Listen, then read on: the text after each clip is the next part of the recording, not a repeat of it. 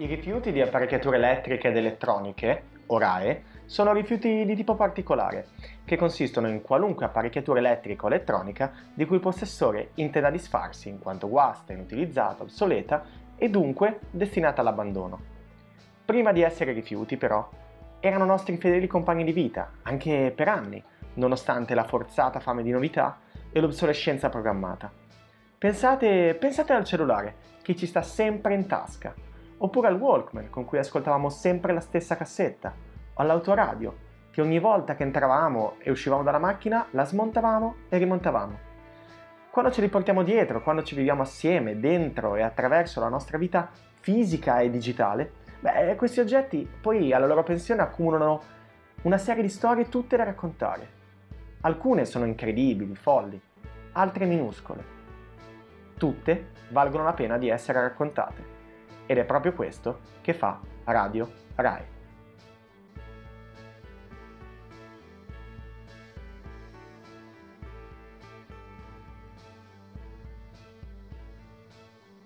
Nella puntata di oggi parliamo del Nintendo Game Boy Color.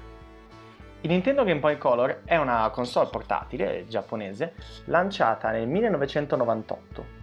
In 5 anni ne hanno vendute 50 milioni, quindi dubito che nessuno di voi l'abbia mai vista, però visto che mi piace la descrivo comunque. Allora, è un classico parallelepipedo, tanto tutte le cose che descrivo per qualche motivo sono i parallelepipedi, è viola, oppure verde, gialla, rossa. Quello che avevo io era stupendo, viola trasparente con i circuiti a vista. Aveva uno schermo da 2,3 pollici, quindi un terzo circa di quello di un iPhone. Uno schermo che non era retroilluminato e che quindi causava sicuramente cecità nei bambini che ci giocavano, dato che bisognava sempre andare alla ricerca di una fonte di luce di qualche tipo e inclinarsi, spostarsi per lasciare questa luminosità costante. La caratteristica di questo schermo, come dice il nome, è quella di avere dei colori. Era uno schermo a colori. Poi, aveva le frecce per muoversi e i tasti A e B perennemente consumati a forza di premerli. Un'autonomia di circa 10 ore, lo slot per le cartucce, infatti i giochi non erano dei dischetti, erano proprio delle cartucce come delle memory card, e quando non funzionava la cartuccia si soffiava. Adesso io non ho mai capito se ci fosse qualcosa di scientifico dietro o se fosse rituale magico di qualche sorta, però sembrava funzionare. Per arrivare ai dati tecnici, la memoria del Game Boy Color era di 32 kilobyte, quindi l'ordine di grandezza è del milionesimo rispetto a quello di un cellulare attuale. Il processore è 8 MHz la frequenza, quindi immaginate circa un millesimo di quella di un processore attuale. Bonus, gli accessori. Allora, come accessori c'era la lente di ingrandimento, sempre per rendere meno microscopico questo schermo, e la luce, sì, c'era una piccola porta di lato a cui si poteva attaccare una microscopica abajur di plastica per illuminare in maniera estremamente fioca, però sufficiente, lo schermo della console.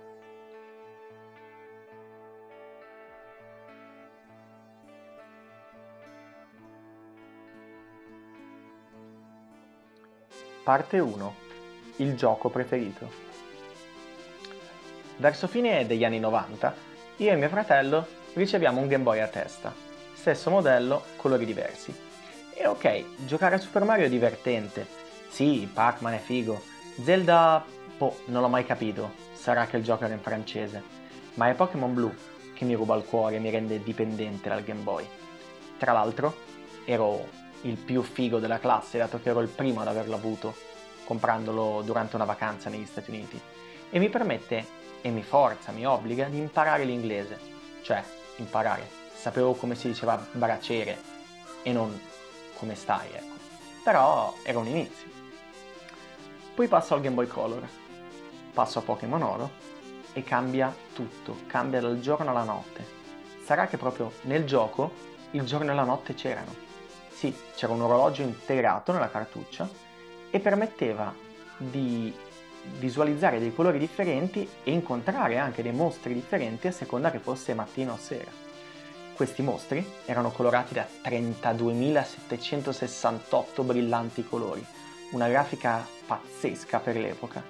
e sicuramente meglio rispetto a quella che ci offriva Pokémon Blue, con i mostriciattoli che da dietro sembravano degli aborti amorfi. Alle scuole elementari eravamo prima allenatori di Pokémon e poi studenti. Infatti c'era questo cortocircuito in cui il reale e il virtuale erano mischiati. Sì, perché per dei bambini che come noi non avevano magari mai avuto animali domestici, questo gioco ci è venuto incontro, questo gioco ci ha fornito l'alternativa digitale. Infatti ci permetteva di allevare mostriciattoli, farli crescere, farli diventare più forti, addirittura incrociarli e fargli fare una prole. La chiave però per questo cortocircuito era il cavo Link. Sì, un altro accessorio che non avevo nominato, e in realtà perché merita un capitolo a parte. Con questo cavo si potevano collegare fino a 4 Game Boy e con Pokémon Oro era possibile scambiare i Pokémon, sfidare gli avversari, era una qualcosa di incredibile. Nella nostra scuola lo facevamo durante l'intervallo nell'arena. Sì, infatti la nostra scuola elementare aveva un'architettura fascista, cosa che ci lasciava alquanto perplesso, non tanto perché ci intendessimo di architettura, ma perché c'era scritto scuola con la V sull'edificio.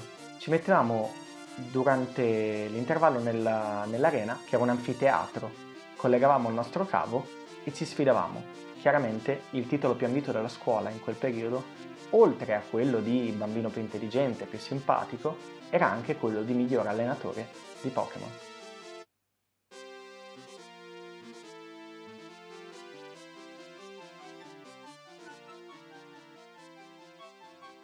Parte 2. Un regalo sentito. Con gli anni il Game Boy perde colpi. Rompo la cassa, cosa che rende felicissimi i miei genitori, dato che non posso più disturbarli col suono metallico ed elettronico delle musiche a 8 bit. Rompo il coperchio delle batterie, tra l'altro se avete avuto un Game Boy vi ricorderete che rubare le pile in giro era un vero e proprio sport nazionale, non so quanti televisori abbia lasciato senza pile nel telecomando. Nonostante il decadimento un po' della console, però resta la mia console preferita, il mio gioco preferito, e ci resto sempre particolarmente affezionato. Un'estate conosco Andrei. Andrei era un bambino di Chernobyl, ospitato da una famiglia di amici dei miei genitori. Io non mi ci relaziono molto, soprattutto perché non capisco bene perché sia lì, oltre che perché chiaramente non parlava bene italiano. Infatti questi due signori hanno già 2 figli, e non riesco a inquadrare la logica di avere un bambino in prestito. Cosa gli serve? Cosa se ne fanno di questo bambino? Ero chiaramente troppo piccolo per aver sentito del disastro nucleare, anche se, avendo avuto un fratello nato nell'estate dell'86, posso solo immaginare l'ansia dei miei giovani genitori che al tempo stavano aspettando il loro primo bambino. Andrei resta un mesetto in Italia e quando parte gli lascio, non spontaneamente, un regalo, in modo che si possa divertire anche in Ucraina. Gli lascio il mio Game Boy Color, un po' acciaccato, con qualche gioco. Essendo io molto altruista per natura, gli lascio tutti i giochi peggiori, tra cui l'osceno Topolino Mickey Mouse Racing, e chiaramente non è che resto a piedi senza alternative. Infatti a me era stato comprato un Game Boy Advance nuovo fiammante. Ricordo che nella stanza piena di fumetti di Topolino sembrava felice di averlo ricevuto, ma non entusiasta. Forse, penso, in Ucraina i bambini fanno altri giochi, all'aria aperta. Forse non ha nessuno con cui scambiare i Pokémon. O forse non danno i cartoni su Ucraina 1. Magari, ecco, è triste perché non ha voglia di partire. Parte 3. Nuovo gioco. Continuo a giocare come un ossesso e a fine estate arrivo all'invidiabile cifra di 241 Pokémon su 251 totali, tutti ottenuti senza trucchi. Il dramma però era dietro l'angolo. Mi trovo in villeggiatura in Riviera Romagnola. È agosto e sono felice, ecco. Sono felice del gruppetto di amici che ho messo su, felice di quella vacanza, sole, mare, piada. Sono felice, come il mio Togepi, che si è appena evoluto in un Togetic. Inciso per quelli che, a differenza mia, non hanno la patente di nerd, e alcuni Pokémon richiedevano felicità nella concezione videoludica, ovvero aver vinto tante battaglie, non essere andati KO, ricevere tante caramelle, per poter cambiare forma e passare allo stadio successivo. Sto aspettando il mio turno al ping pong mentre gioco col mio Game Boy Advance. Nota: sul Game Boy Advance la cartuccia sporge, la cartuccia del Game Boy Color sporge, perché è più grande di quelle del Game Boy Advance. Tenete a mente questo particolare. Il mio migliore amico sta facendo lo sbruffone, giocando sul campo con un pallone da calcio e usando i piedi. A un certo punto fa una schiacciata di collo pieno che finisce dritta dritta sulla cartuccia e sul mio Game Boy, che cade, si smonta e va in pezzi. Provo a sistemare tutto e riesco a riaccenderlo, ma quello che mi ritrovo è la scritta incubo di qualunque giocatore, di qualunque bambino di 13 anni. Appare infatti la scritta: nuovo gioco. Piango.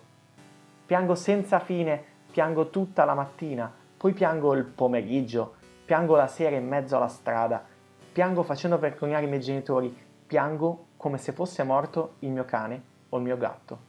D'altronde, per me, quel gioco e i dati di quel gioco erano la cosa più simile che avessi e che avessi mai avuto a un animale domestico. Certo, dopo qualche settimana il lutto finisce e ricomincio, mi dico, vabbè, conoscerò meglio il gioco, imparerò meglio, ed è un'opportunità.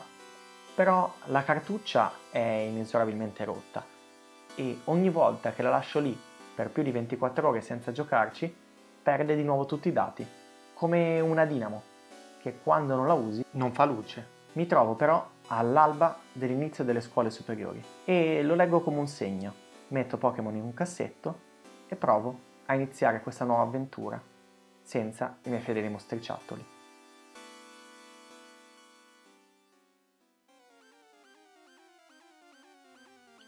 Parte 4. Emulare l'adolescenza. E allora alle superiori decido di svuotare e togliere tutti quegli scheletri dell'infanzia che ci sono nel mio armadio. Quindi vendo le mie carte Magic, metto il Game Boy definitivamente in un cassetto e rinnego i Pokémon, che giudico giochi per bambini. Per qualche motivo la PlayStation mi sembra più accettabile, sarà per la violenza dei giochi o per il fatto che i protagonisti erano adulti. Fingo addirittura di non ricordarmi i nomi dei Pokémon. Un mio compagno, Lorenzo, tira fuori la questione dei tre leggendari, Articuno, Zapdos e io...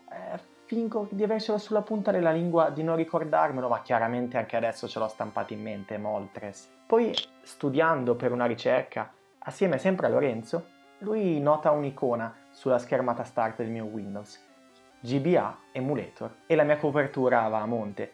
Infatti, in segreto avevo installato un emulatore di Game Boy Advance sul mio computer, ovvero un programma che permetteva di giocare con i giochi del Game Boy sul computer. E giocavo come un assassino avidamente a Pokémon Zaffiro. Mi mettevo addirittura sul divano con lo schermo rivolto verso il muro, in modo da non essere visto da nessuno, neanche dai miei genitori. Passo l'intero biennio delle superiori a cercare di capire cosa piaccia alla maggioranza per piacere agli altri, per piacere alle ragazze. Questo senza poi nessun effetto. Citando Pokémon non è molto efficace. Passerà qualche anno prima della prima fidanzata, e ne passeranno ancora di più prima di scegliere di fare quello che mi piace senza farmi condizionare dal potenziale giudizio degli altri. Ma questa è un'altra storia. Ora chiudo la puntata, che devo andare a giocare all'ultimo Pokémon.